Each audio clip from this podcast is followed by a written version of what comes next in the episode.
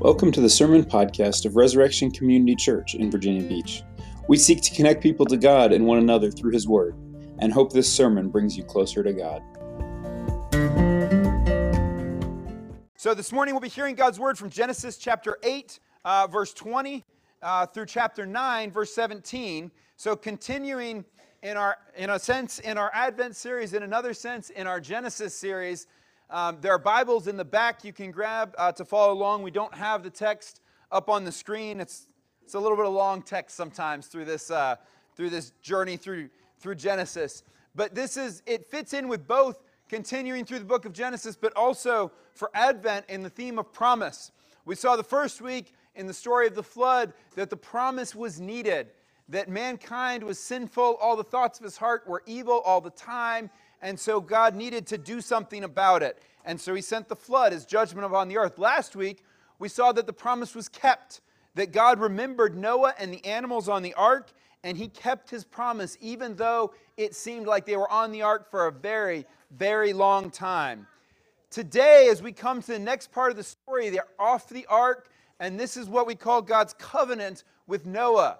What God has done. This is the promise guaranteed guaranteed not just for Noah, but for the, Noah and all his descendants for all time. So, this is a tremendously significant passage uh, in the entire Bible, in the whole setup of the Bible. If you know something about the Bible, you may know that God makes a series of covenants with his people. And this is really the first covenant that is really spelled out with that language. It's not the first time the word is used. In his initial uh, instructions to Noah, he told him back in chapter 6 he would make a covenant.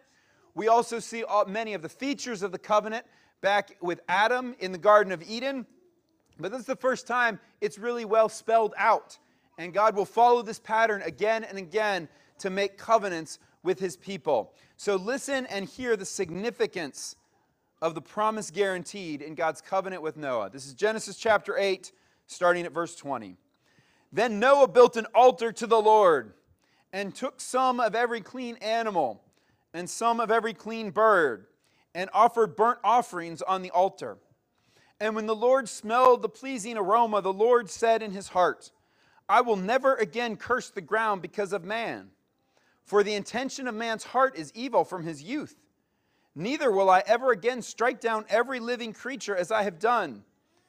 While the earth remains, seed time and harvest, cold and heat, summer and winter, day and night shall not cease. And God blessed Noah and his sons and said to them, Be fruitful and multiply and fill the earth. The fear of you and the dread of you shall be upon every beast of the earth and upon every bird of the heavens, upon everything that creeps on the ground and all the fish of the sea. Into your hand they are delivered. Every moving thing that lives shall be food for you. And as I gave you the green plants, I give you everything. But you shall not eat flesh with its life, that is, its blood. And for your lifeblood I will require a reckoning. From every beast I will require it, and from man. From his fellow man I will require a reckoning for the life of man. Whoever sheds the blood of man, by man shall his blood be shed. For God made man in his own image. And you be fruitful and multiply increase greatly on the earth and multiply in it. Then God said to Noah and to his sons with him, Behold, I establish my covenant with you and your offspring after you, and with every living creature that is with you, the birds, the livestock, and every beast of the earth with you, as many as came out of the ark. It is for every beast of the earth. I establish my covenant with you that never again shall all flesh be cut off by the waters of the flood, and never again shall there be a flood to destroy the earth. And God said, This is the sign of the covenant that I make between me and you and every living creature that is with you for all future generations. I have set my bow in the cloud, and it shall be a sign of the covenant between me and the earth. When I bring clouds over the earth and the bow is seen in the clouds, I will remember my covenant that is between me and you and every living creature of all flesh. And the waters shall never again become a flood to destroy all flesh. When the bow is in the clouds, I will see it and remember the everlasting covenant between God and every living creature of all flesh that is on the earth. God said to Noah, This is the sign of the covenant that I have established between me and all flesh that is on the earth. Let's pray. Father, we thank you for your word. We thank you for your promise, your promise that was made to Noah, that was written down for your people for all time and preserved for us. So we pray now that as we reflect on your word together, that you would take this word and sink it deep into us by the power of your Holy Spirit.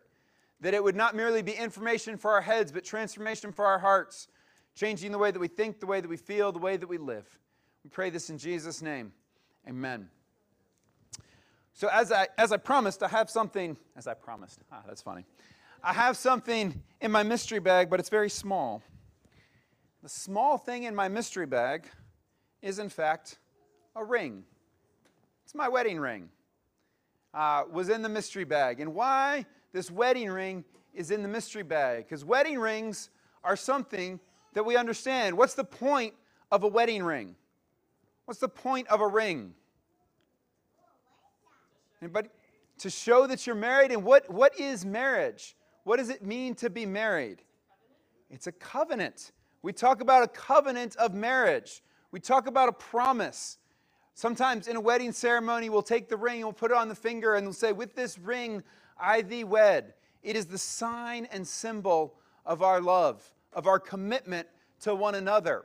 And so this is, uh, this is one of the human things that we, we is a sign of promise. But one of our problems is that our human promises, with all their signs, whether it's the, the sign of the wedding ring, whether it's the piece of paper that's the marriage license, whether it's any kind of contract that has been signed, uh, in all human promises, the sign is only as good as the people who are making the promise. And we know tragically that even with promises as solemn as marriage, sometimes people take those signs and they just throw them away. And they say, This can't happen anymore. I can't, I thought I was going to do this, but I can't do it anymore. I cannot keep my promise. And there's hurt and there's betrayal. And it's not just in marriage, it's in all kinds of human agreements and contracts. And we see this way back in Genesis chapter 9. God admits, uh, sorry, in Genesis chapter 8, the end of it, the intention of man's heart is evil from his youth. Even after the flood, even after God wiped away the evil and restarted with the righteous Noah and his family, he's still back in the same place. It's the exact same thing he said in chapter 6 before the flood. All of man's thoughts are evil all the time. Every thought of man's heart is evil from the every intention is evil from his youth. It's a human problem. And so what is going to happen in the midst of this? What is going to happen if a flood cannot wipe off evil from the earth? What is going to happen with God's new start? The good news here is that God has not left man, has not left humans to figure this out for ourselves, not left us to figure it out on our own strength, our own promises. But instead, God begins the new start of humanity with an unshakable promise. Over and over, he repeats it a whole bunch of times here. I have made a covenant, an everlasting covenant. What, what really is it? I've used that word a couple times. What is a covenant? Said it's a promise the, the, the catechism, uh, the children's catechism, in fact, a series of questions and answers that tells us the truth about God that's in the Bible, says that a covenant is a relationship that God establishes with us and guarantees by His Word. God, a, a relationship that God establishes with us and guarantees by His Word. And so, the really good news, the main thing this is telling us about God, is that God has made a covenant with who? With all of us. That's what God said to Noah, the very end, verse 17. This is the sign of the covenant that I was between me and all flesh that is on the earth. Noah, his children, their descendants, the animals, the earth as a whole, God has said, I am not going to wipe this all away with the flood again. The foundation of new humanity is the unshakable promise of God. That is our hope. That's the hope that we need in this Christmas season. We can't hope in other other people will disappoint us. Our own promises, our own efforts will disappoint us. But we need the unshakable promise of God that He has made an everlasting covenant with the world. So, what do we do with that?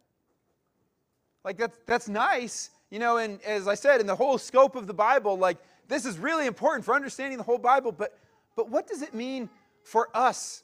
Because one of the things that's interesting here is there's not a lot of command given. There's not, it's this, this is just God saying, I'm going to do this. I'm going to remember. Even when he puts the sign of the covenant, the rainbow up in the clouds, he says it's a sign for him that I will remember my covenant. God will not destroy. So, what do we do? Well, the command that's given to us is to be fruitful and multiply and fill the earth. Go be human again. We talked about that some last week. But to help see what to do, think about where we would be if we did not have this covenant. If we did not have this unshakable promise of God, where would we be? We would be living in fear. Did you notice it's an interesting thing in chapter 9, verse 2? It says, The fear of you and the dread of you shall be upon every beast of the earth, not the other way around.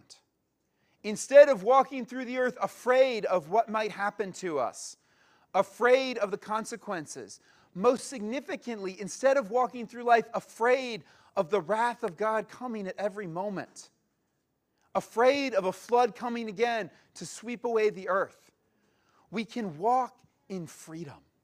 We can walk without fear. So, as we go forth to fill the earth, to be fruitful and multiply, to reflect the image of God throughout all of creation, to rule over the earth with kindness and justice, we do it without fear. And we walk in the freedom. And what difference does that make? What, can, what difference does it make to you when you know that you are secure? What difference does it make to you if you have a marriage promise that you can count on?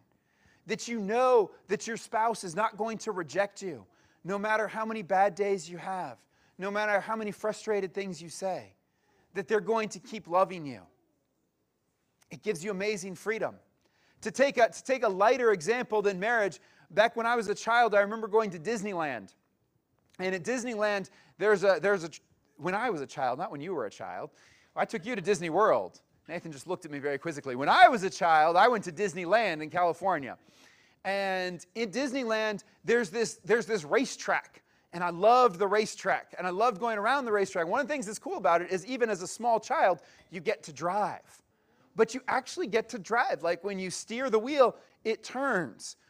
But right down the middle of that track, between the wheels, there's a big metal rod that keeps you from going very far. So you can, you can drive, you can swing that wheel everywhere you want, you can be in control of that car, but, but you're safe. And with that safety, you can enjoy the track. You can enjoy the ride. And we know this, we know this too in, in life in general. We feel safe when there are boundaries, there's freedom within those. When somebody else is in charge, somebody else has control, somebody else is going to make sure things work. And this here in Genesis chapter 8 and 9, this is God's unshakable promise that He has made an everlasting covenant with the world that's going to keep things safe. The safety may not, we may not always feel that right in the moment, but in an ultimate sense, we know that God has got this.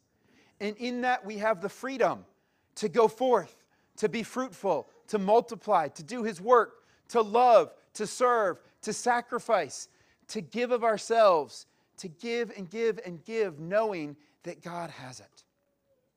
So, how can we, you may hear that and think, I, I don't know. I don't know if I can really do that. I don't know if I feel that. What is it? What is in the nature of God here that He has promised us in His covenant? So, there's three quick things we can see from God's nature reflected in this covenant. The first is that God accepts sacrifice. The second is that God protects people. And the third is that God takes the consequences. God accepts sacrifice, God protects people, and God takes the consequences. First, God accepts sacrifice. We see this in the very first thing that Noah does when he gets off the boat. This is in chapter 8, verses 20 and 21. If you wonder why he put, took so many extra birds on the boat, remember he took, he took two pairs of every animal, but he took seven pairs of every clean bird. Took extra birds on the boat. Why?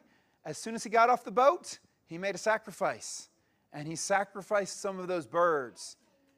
He took some of every clean animal and every clean bird and offered burnt offerings on the altar. And when the Lord smelled the pleasing aroma, the Lord said in his heart, I will never again curse the ground because of man. Now it doesn't it doesn't say this explicitly in the text, but many people look at this example and say that what is happening here is God is accepting the, the idea of sacrifice in place of punishment. It doesn't say this is a sacrifice for sin explicitly, but the language of burnt offering, the language of pleasing aroma will show up again in the book of Leviticus, where it is connected to offerings for sin. And so it seems here the combination of the sacrifice and God saying He's not going to curse the ground, He's saying, instead of punishment coming swiftly for sin, I'm going to accept the sacrifice in its place. And so this is good news for us that God accepts sacrifice. He accepts sacrifice for our sins. We have no way to atone for our sins. What does this little story of Noah and uh, making a sacrifice and God accepting it mean for us? It means we don't have to try to make up for our sins. How much of our lives is consumed by the guilt and shame of what we've done wrong and trying to make it right? What can I do? I've hurt you. Tell me what I can do to make it right. Tell me, tell me. It leads to more frustration most of the time. Like you've hurt somebody, they're mad at you, you just want to make it right. And they're like, I mean, nothing. Like you're like you can't you can't take it back. Like you already said the words, you can't take them back. And and the hope for us is that in the place of us try, of being us being destroyed for our sin, or of us desperately striving to make things right on our own, that God accepts sacrifice. First, he accepts this offering of Noah. Then he sets up the system for the people of Israel to offer sacrifices as a year after year reminder of their sins. And then when Jesus came, he said, I am the perfect sacrifice to take away sin. And the book of Hebrews tells us that it wasn't that, that the blood of these animals could never take away sins on their own. They were a reminder and pointing forward to the death of Jesus that would be in our place and take away sin. Actually, take it away. Actually, bring healing. Actually, bring restoration. So you don't need to wallow in your sin. You don't need to try to make up for it. You need to confess it and receive forgiveness and repent and walk rightly before God and others. God accepts sacrifice. That's prom- part of his promise that he has established in the world. Secondly, God protects people. Uh, chapter 9 here, verse 5 And for your lifeblood I will require a reckoning. Why? Verse 6 Whoever sheds the blood of man, by man his blood be shall, by man shall his blood be shed, for God made man in his own image. The image of God remains on man, even in the evil intentions of his heart, even in all that man has done wrong. The image of God remains, and God will protect his people and his image. And so, in this, God both declares his protection that he, he cares about the life of man, that life is sacred, that life is to be protected at all stages. But he also, if you look closely, is setting out rules for how this world is going to function under his protection. Because it's interesting. He does not say that anybody who sheds man's blood, I'm going to strike him down. He says, by, by man shall his blood be shed. In fact, he gives justice here into the hands of men. Not in a, in a vigilante sense where if you hit me, I'm going to go back at you. But we see as this is developed very quickly throughout the next couple books of the Bible that here many people see, and I think rightly so, the beginning of human government. That there will be, it is established on earth that humans have the power and the authority to govern themselves, to set up rules and structures for justice. And so the, the, the takeaway for this here is we should pay attention to the structures that, we, that have been set up for justice, for government. God, God says that He has set up all the governments of the world. And sometimes we look at them and we're like, really, God? I'm not sure. But somehow, in the principle of government, God has set this up that humans are to govern the world. It is part of our reflecting the image of God, it is part of our dominion. And so we should set up governments, we should seek laws that protect life, that, that value justice, that do so in a way, as we'll see here. You know, this sounds very, very eye for an eye. This is, is in fact, the moral foundation for the legitimacy of a death penalty. Of course, you'll see later on in the Bible all the, the restrictions that are put on that, that we have to account for, for what does it look like to carry that out justly in a modern society. I don't have all the answers to that, so you'll have to, have to work that out for yourself. But each of us are called, one, to rest in the comfort that God protects people, that God protects His image and has set this up around, has set up structures around us, and to seek the best structures that we can, to seek righteousness and justice in the way that we order this earth. So God accepts sacrifice, God protects people, and third, God takes the consequences on Himself. Now, I've already said that this is, you know, two things that I've said. It's not completely clear, but many people agree they see this. I would also say many people agree with this, but not everybody, just to be fair. But I think this is fair. Look at the rainbow. What does God say? Verse 13 I have set my bow in the cloud. Well, what's a bow? We're talking about rain, we're talking about clouds. Of course, it's the colored light, right? The rainbow that we see that gives us hope after the storm and says this storm is not forever. And at the same time, the bow, bow is a weapon of war. He just said he set the bow there. And it makes a whole lot of sense that after God has exercised justice on the earth and exercised his wrath, he is hanging up the bow. He is hanging up the bow in the clouds and saying, I'm not going to do that again. I am not going to bring my judgment of wrath on the earth again. And if you take that even a little bit farther, this is not, and again, this is not just me, there's other people who said this too. Where, where is that bow pointing? If you imagine a rainbow as a bow and arrow hanging up, pointing up into heaven, that the bow is heading straight at God Himself, where He can say that God takes the consequences Himself. I will not exercise my wrath and judgment on the earth. Instead, I will take it on myself. What does that mean? It means the Son of God Himself came down at Christmas, that He might take those consequences of wrath on Himself. For meaning of Christmas, there is no, there is no Christmas and the incarnation apart from the fact that His name, Jesus, means the Lord saves. And that the angel announced to Mary that he will, or to Joseph, that he will save his people from their sins. And the only way that Jesus can save his people from their sins is by taking on the consequences for himself. For as we said when we saw the need for the promise two weeks ago in Genesis chapter 6, God would not be just if he allowed evil to continue throughout the earth. But here he has set out his everlasting covenant to say, I will not destroy the earth again with a flood. Instead, I will take the consequences on myself. And my son Jesus will come and he will bear the price of sin for the whole world. That all who look on him will follow the path of Noah's ark through the waters, through the death, through his death, through the water, through his resurrection to new life. That they may carry out God's command to be fruitful and multiply in the freedom and peace that God has taken the consequences on himself. He's accepted the sacrifice of Jesus and He is watching over us as we spread His image throughout the world. Would you pray with me? Father, we thank you for your word. We thank you for your promise. We thank you for your hope. We thank you for the beauty and hope of Christmas. That Jesus came to earth to make you known to us, to live among us, to show us that you care, that you know, but ultimately to save us from our sins by taking the sacrifice upon himself.